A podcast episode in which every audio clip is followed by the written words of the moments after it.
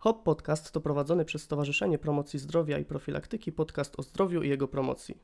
W jego ramach rozmawiać będziemy z edukatorami i ekspertami z różnych dziedzin, aby uświadamiać społeczeństwo, jak ważne jest zachowanie dobrego zdrowia, nie tylko tego fizycznego. Wierzymy, że grupa odbiorców naszego podcastu, stworzonego przez edukatorów dla edukatorów, poszerzy się również o osoby zainteresowane tematem promocji zdrowia. Podcast jest dofinansowany ze środków Unii Europejskiej w ramach programu Erasmus, partnerstwo strategiczne w sektorze młodzieży. Komisja Europejska nie jest odpowiedzialna za treść tej publikacji. Dzień dobry wszystkim słuchaczom i słuchaczkom. Nazywam się Kamil Baltaziak i prowadzę HOP Podcast, w ramach którego wraz z ekspertami z różnych dziedzin rozmawiamy o wpływie pandemii COVID-19 na kondycję psychiczną społeczeństwa. Nie od dziś wiadomo, że skutki choroby, jaką jest COVID-19, obejmują nie tylko obszar fizyczny, ale i psychiczny, na który gigantyczny wpływ miała izolacja i kwarantanna. Podcast jest dofinansowany ze środków Unii Europejskiej w ramach programu Erasmus Partnerstwo Strategiczne w sektorze młodzieży. Komisja Europejska nie jest odpowiedzialna za treść tej publikacji.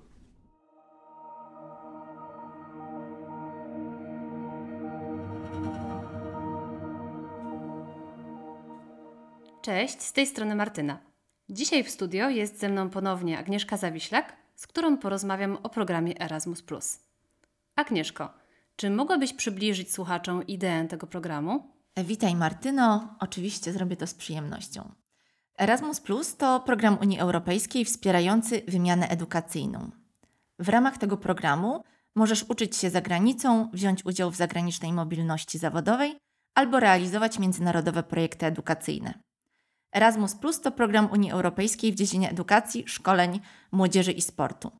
Jest to kontynuacja europejskich programów edukacyjnych realizowanych od 1998 roku.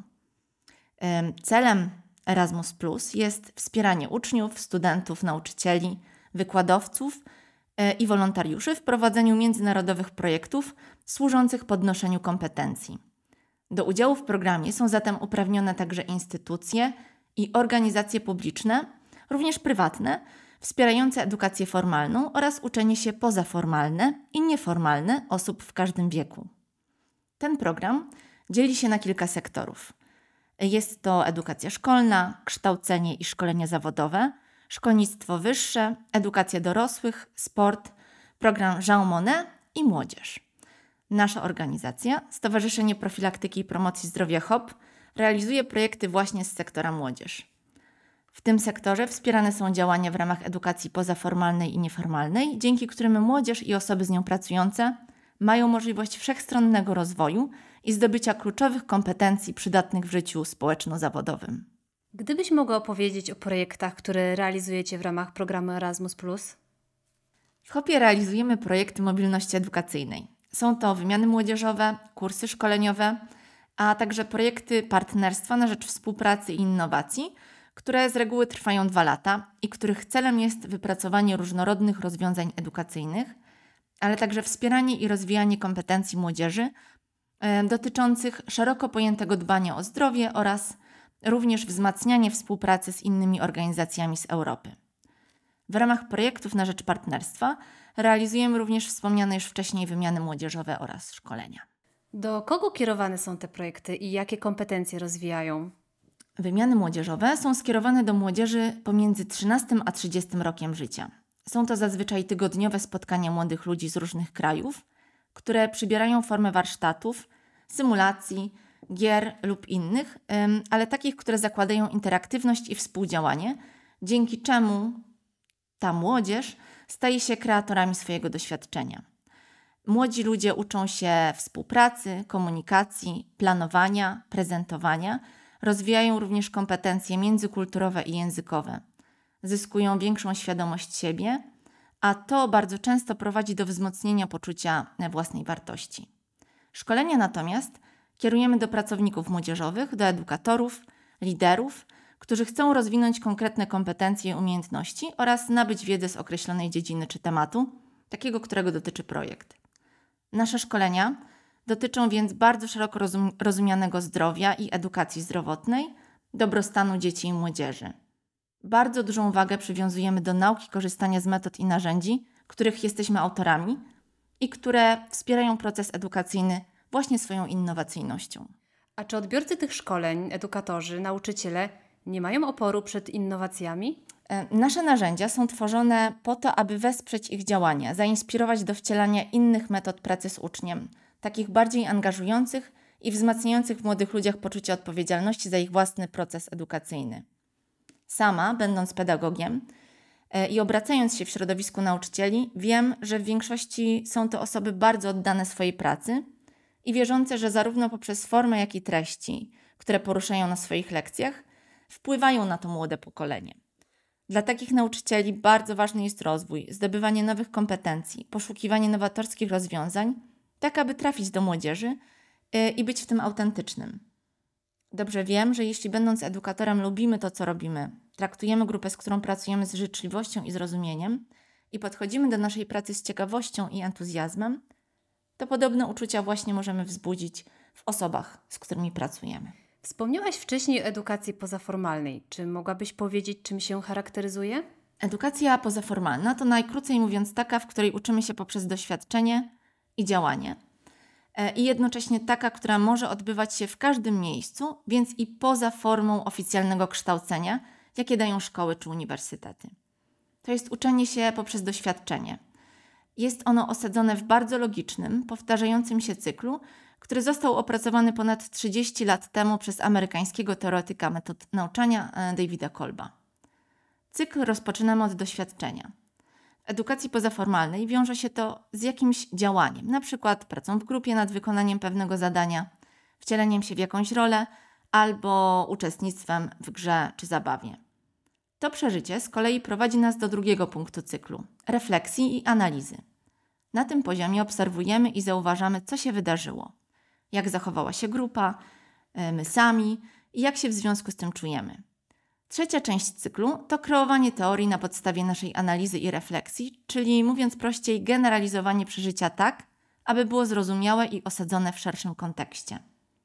Ostatnim etapem jest zastosowanie tej teorii w praktyce, sprawdzenie, czy wysnute przez nas wnioski mają przełożenie na realia naszego życia. To zamienia się w doświadczenie i proces zaczyna się od nowa. Ten cykl to tak naprawdę naturalny proces ży życia świadomego człowieka, który dzięki refleksji i krytycznemu myśleniu nad swoimi działaniami i doświadczeniami jest w stanie dokonać pozytywnych zmian. I sami przyznacie, że w szkole tego nie uczą. A cała edukacja pozaformalna zasadza się właśnie na krytycznym pochyleniu się nad przeżyciem, które nie zawsze jest łatwe, przyjemne czy zgodne z naszymi wartościami, ale bardzo często bywa transformacyjne i wyzwalające. Czy z metod pozaformalnych można korzystać indywidualnie? Czy są jakieś granice wieku? Tak jak wspomniałam na początku, edukacja po pozaformalna i jej metody mogą być adaptowane nie tylko do pracy z grupą, ale również e, takiej pracy indywidualnej, a nawet samodzielnej. Wcale nie potrzebujemy do tego facylitatora, coacha czy trenera, chociaż ich obecność jest bardzo pomocna, zwłaszcza e, kiedy dopiero zaczynamy swoją przygodę z głębszą refleksją nad swoim doświadczeniem. Kiedy na przykład chcemy coś zmienić, ale właściwie to nie wiemy co i też nie wiemy jak. Kluczowe w tym procesie, osadzonym w edukacji pozaformalnej, podobnie jak w coachingu, jest zadawanie pytań. Takich, których sobie wcześniej nie zadawaliśmy, bo być może nie mieliśmy takiej potrzeby. Albo nie sądziliśmy, że są ważne, albo na przykład ze strachu przed odpowiedzią, która mogłaby paść. Jest mnóstwo metod wspierających samorozwój, które można wykonywać samodzielnie. Trzeba tylko poświęcić sobie czas, zdobyć się na szczerość wobec siebie i zmierzyć się z ewentualnymi odkryciami. A później, tak jak już we wspomnianym wcześniej cyklu Kolba, bogać się o tę nową wiedzę, analizę jakiejś części siebie, powinniśmy wziąć za nią odpowiedzialność i próbować dalej. I dalej. I dalej. Taki proces nigdy się nie kończy. Uważam, że w edukacji pozaformalnej nie ma limitu wieku. Jedynym limitem może być brak zaufania do metody, która jest bardziej eksperymentalna. Czasem wymaga wejścia w rolę, takiego trochę wygłupienia się, zrobienia czegoś, czego wcześniej nie robiliśmy. To może przerażać, zwłaszcza osoby, które w jakiś sposób są przywiązane do swojego wizerunku e, i boją się, że mogą zostać odebrane źle przez innych. Ale to jest też bardzo wyzwalające i pomaga poznać prawdziwego siebie. Jak zaczęła się Twoja przygoda z Erasmusem? Zaczęła się bardzo dawno temu, jeszcze w trakcie trwania programu Młodzież, to było w 2005 roku, kiedy wspólnie z grupą znajomych, działając wtedy przy Młodzieżowym Domu Kultury nr 2 w Piekarach Śląskich, zrealizowaliśmy lokalne działania muzyczne dla dzieci z okolicznych szkół e, i domu dziecka. Ten projekt trwał rok, a jego zwieńczeniem było nagranie płyty z piosenkami europejskimi i koncerty w okolicznych domach kultury. Wtedy połknęłam e, bakcyla. Podobało mi się to działanie. Podobało mi się pomaganie, kreowanie alternatywnych sposobów spędzania czasu dla młodych ludzi. W czasie trwania tego projektu pojawił się też wyjazd na pierwszy zagraniczny projekt. To była wizyta studyjna w Wielkiej Brytanii, gdzie poznałam lidera klubu młodzieżowego z Węgier, z którym stworzyliśmy projekt naszej pierwszej wymiany. A ponieważ obie nasze grupy grały na instrumentach, ponownie był to projekt, którego tematem była muzyka. I tak współpracowaliśmy wiele e, lat, tworząc również inne działania. Miałam duże szczęście uczyć się tej pracy przez działanie. Właściwie z perspektywy każdej roli i uczestnika, i organizatora, koordynatora, lidera młodzieżowego, facylitatora czy wreszcie trenera. Oczywiście w międzyczasie wzięłam udział w wielu szkoleniach i treningach, ukończyłam studia pedagogiczne, kursy trenerskie i akademię coachingu, ale tak naprawdę to dzięki doświadczeniom Erasmusa, czy właściwie młodzieży, tym lokalnym i międzynarodowym, znalazłam się na, na swojej drodze. Jako podsumowanie naszej rozmowy chciałabym Cię zapytać, dlaczego Twoim zdaniem warto brać udział w projektach Erasmus? Myślę, że dlatego, że Erasmus, i tak jak głosi jego slogan, naprawdę zmienia życie i otwiera umysły. W swojej już naprawdę długiej przygodzie, nazwałabym ją nawet przygodą życia, powiedziałabym, że nie spotkałam jeszcze osoby, która po projekcie y, właśnie Erasmus kompletnie nie wyniosła dla siebie z tego projektu nic. I na przykład po takiej wymianie młodzieżowej powiedziałaby, że jest to najgorsze doświadczenie mojego życia, albo nigdy więcej już w czymś takim nie chcę wziąć udziału. Jest zupełnie odwrotnie. Dla wielu osób takie doświadczenie, spotkania rówieśników z innych krajów, spędzenia z nimi kilku czy kilkunastu dni, podczas których ta młodzież uczy się, bawi, y, odwiedza nowe miejsca i spędza czas w zupełnie y, innej formie, inaczej niż na przykład podczas szkolnego wyjazdu czy takiego wyjazdu wakacyjnego z rodziną. Taki czas, takie spotkanie naprawdę potrafi zmienić życie. Nagle takie młode osoby odkrywają, że potrafią porozumieć się y, w języku angielskim. Czują się nawet bardziej zmotywowane, żeby się tego angielskiego uczyć, właśnie żeby podtrzymać kontakt z ludźmi poznanymi na projekcie.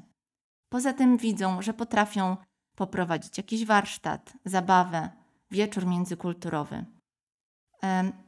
Dzięki temu wzrasta ich pewność siebie. Dostrzegają w sobie cechy i umiejętności, których nie widzieli wcześniej. Nawiązują relacje z ludźmi z innych krajów, często są to przyjaźnie na lata. Szczerze zazdroszczę każdej osobie, która doświadcza bycia na projekcie po raz pierwszy. To tak, jakby otwierał się przed nią totalnie nowy świat, czekający na eksplorację.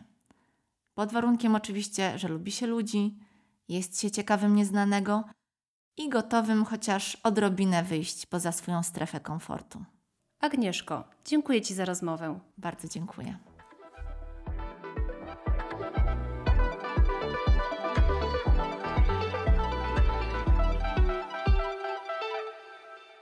Zapraszam również do zapoznania się z naszą stroną internetową hop.org.pl. Jesteśmy również na Instagramie i Facebooku. Odnośniki znajdziecie w opisie. Do usłyszenia. Podcast to prowadzony przez Stowarzyszenie Promocji Zdrowia i Profilaktyki podcast o zdrowiu i jego promocji.